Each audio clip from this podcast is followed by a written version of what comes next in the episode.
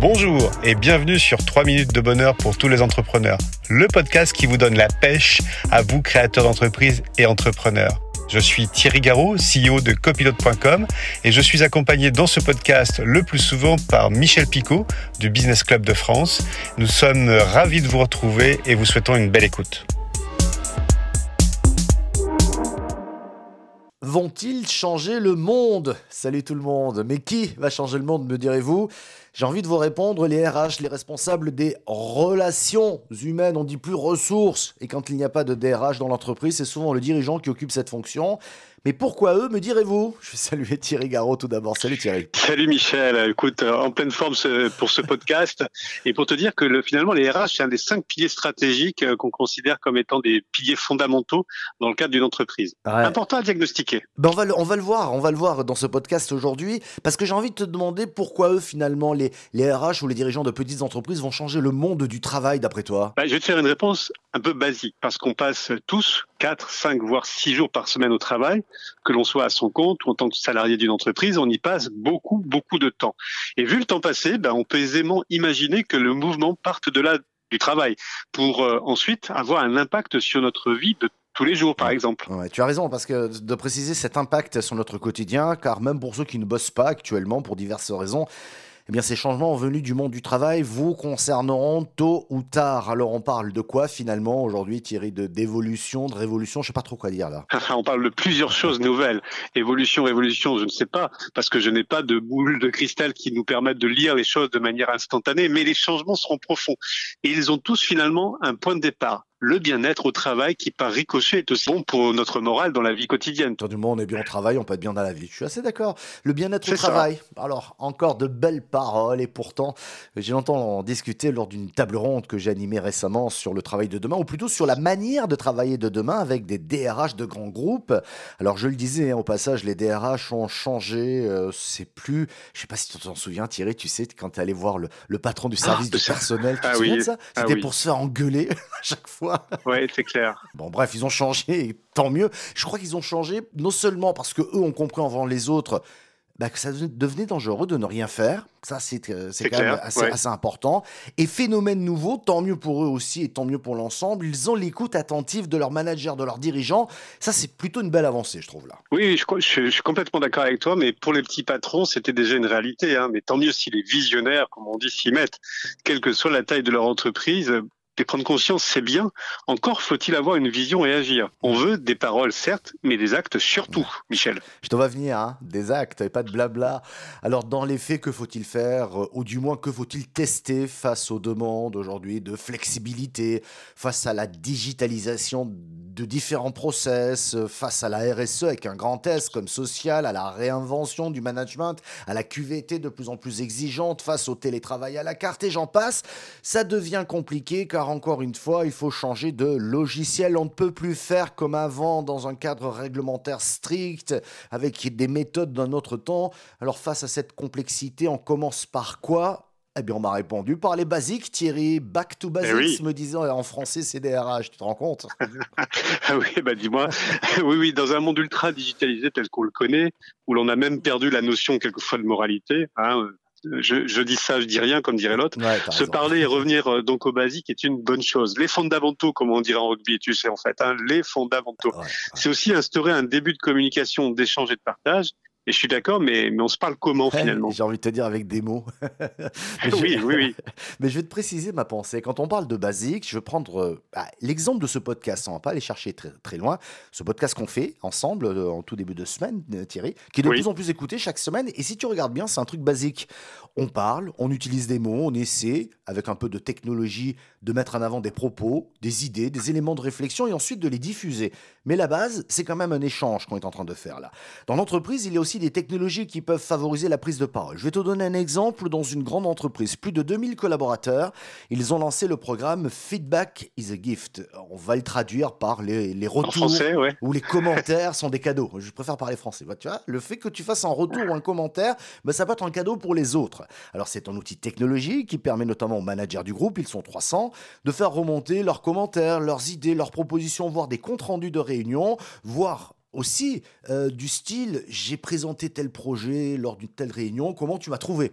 Voilà, ils, y vont, ils se mouillent. Mais attention, pour utiliser l'outil, il faut apprendre à se parler et à parler. Les commentaires, là, ne sont pas des déversoirs de haine, ça servira à rien. C'est un espace pour échanger et s'améliorer mutuellement et ça marche très très bien. Alors, cette prise de parole est adaptable dans toutes les entreprises et pourrait se résumer ainsi, on se parle, on s'écoute, on se respecte. Car l'idée, c'est qu'ensemble, on puisse s'entraider et évoluer.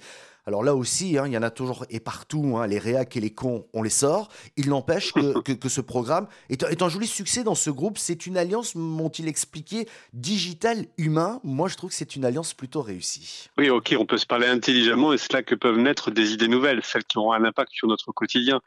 C'est bien à la base, pardon, que naissent les idées, les actions à mener ensuite.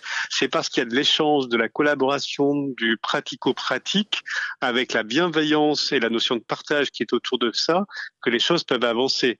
Euh, est-ce qu'on a vraiment besoin d'un outil pour ça? Je euh. pense que je pense que oui, parce que c'est un média qui peut favoriser les échanges il faut effectivement bannir, comme tu le disais, les réacs et les cons, en fait. ouais, ouais, et je suis assez d'accord. Autant utiliser la techno intelligemment à ce niveau-là, parce que les petites notes, les fiches, tout ça, on les lit pas.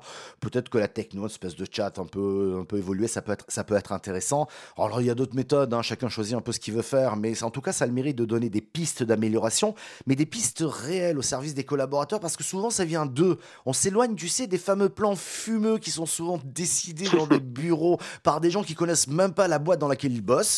Je l'ai vu. Le fameux, comité Théodule. voilà, merci.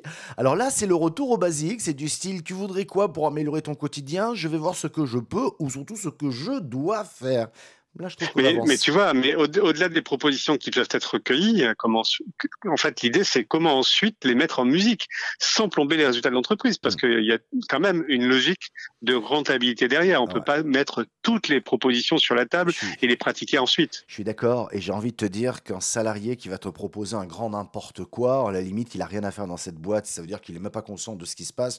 Moi, je pars du principe que les salariés sont pas idiots. Hein, on peut leur faire confiance, ils connaissent leur boîte, ils peuvent faire des propositions sensées.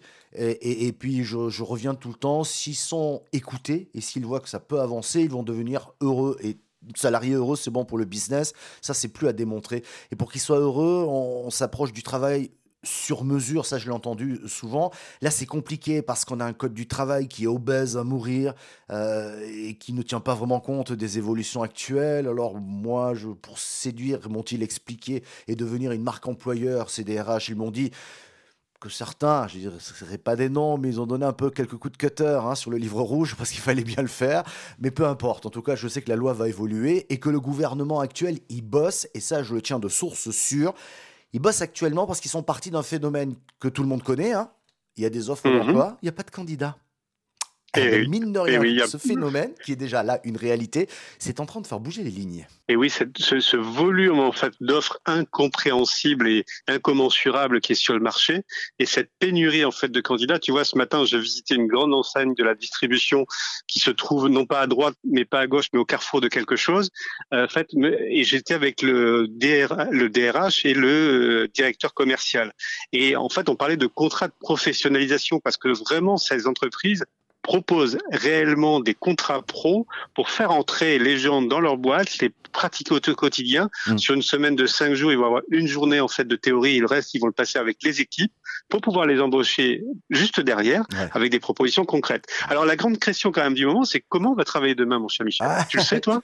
J'en sais rien. Je vais te donner des pistes quand même. On va voir. Euh, il y a des solutions. C'est à multiples facettes, bien entendu.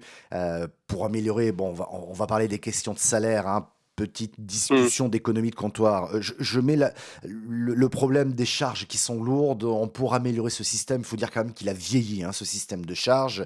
Ça ne veut pas dire qu'il ne faut pas en payer, mais on pourrait voir ça autrement. C'est un autre débat.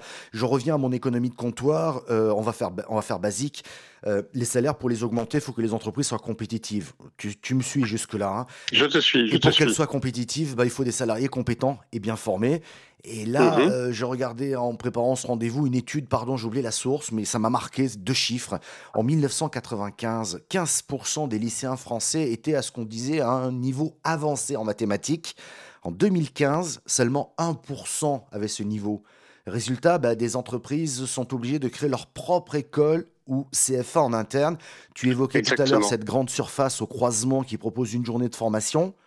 Euh, quand on dit croisement, c'est pour pas dire le nom, hein. mais juste, euh, ça veut dire que les, entreprises créent leur propre outil de formation. Bah voilà, euh, ce manque de formation, bah, ça a un impact hein, sur les résultats de l'entreprise et donc sur les salaires. Il faudrait quand même pas oublier cette donnée-là plutôt que de dire je vais indexer systématiquement le salaire sur l'inflation. Ça peut marcher à court terme, ça marche pas à long terme. Ça, c'est déjà prouvé.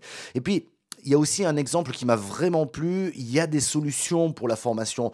Je mets de côté le CPF, mais c'est un outil super intéressant. Hein, euh, mais dans certaines mmh. entreprises, on s'est aperçu que si tu ne vas pas à la formation, eh bien c'est la formation qui viendra à toi. Et je vais te donner un exemple. Et là, je vais les citer. C'est Franprix, euh, qui ont beaucoup de magasins de proximité.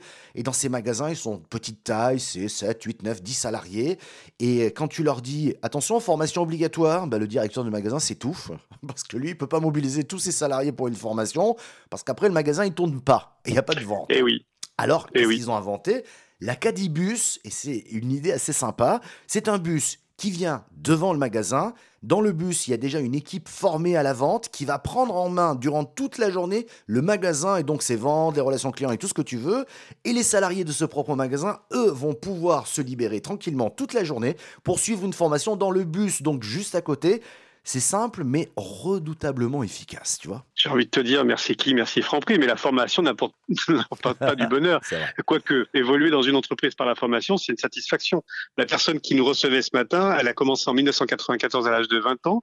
Elle dit que c'est un bébé de cette entreprise. Elle a suivi tout le parcours de l'assistant chef de rayon jusqu'au directeur commercial adjoint. Et c'est véritablement quelqu'un qui connaît par cœur, en fait, le magasin et qui en a fait beaucoup plus. Mais il y a le volet vie quotidienne au travail. Tu parlais de solutions sur mesure. Qu'est-ce que tu entends par là exactement euh, Parce que je pense que tu as des, solutions derrière toi. Ouais, ce que je raconte, c'est des faits hein, et pas des idées sorties du chapeau. Tu as déjà un peu évoqué quelqu'un qui s'épanouit par de la formation et qui voit qu'il évolue dans l'entreprise. C'est déjà une belle satisfaction. Ça, c'est déjà le premier point. là, je pense à la semaine de 4 jours. Et puis, figure-toi donc que la CNAV, c'est l'assurance retraite, elle est en train d'y réfléchir pour proposer aux salariés qui peuvent pas télétravailler, bah, eux, au moins pour eux, de faire une semaine de 4 jours par rapport à ceux qui peuvent télétravailler.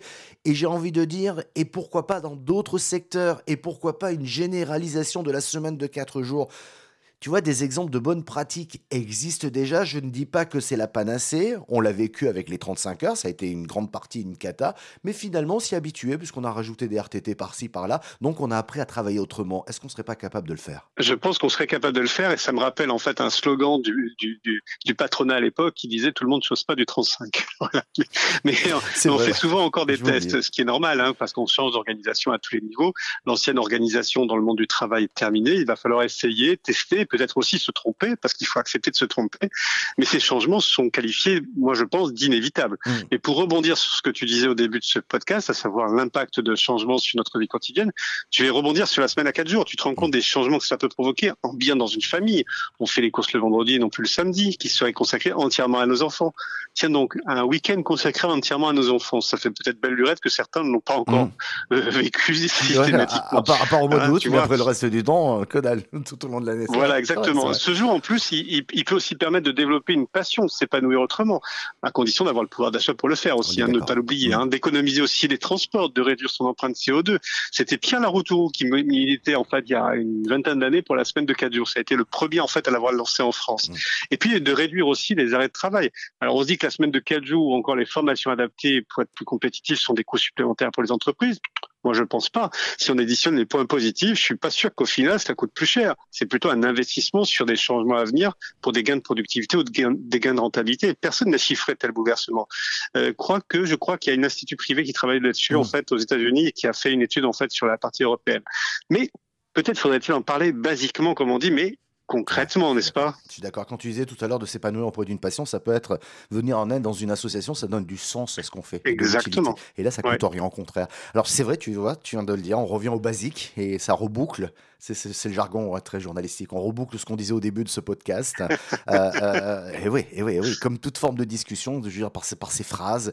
Mais, mais il faut arrêter, en, tout cas, aujourd'hui, tu vois, on a ouvert plein de portes là, dans ce podcast.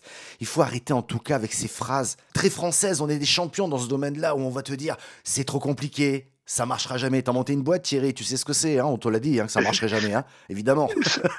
c'est un, cheval au galop, et j'ai envie de te dire, parce que comme on était euh, euh, en train de boucler la boucle de ce qu'on se disait tout à l'heure, si feedback is a gift, écoutez tous ceux qui sont en train de finir en fait ce podcast, faites-nous un cadeau, faites des commentaires sur ce podcast. On attend et ce sont vraiment des cadeaux qu'on prendra en considération et on en publiera en fait les termes dans un prochain podcast. Je te dis à bientôt, Michel. Salut. À bientôt. J'ajouterai juste une chose on veut plus travailler comme avant. Pensez-y. Bye bye.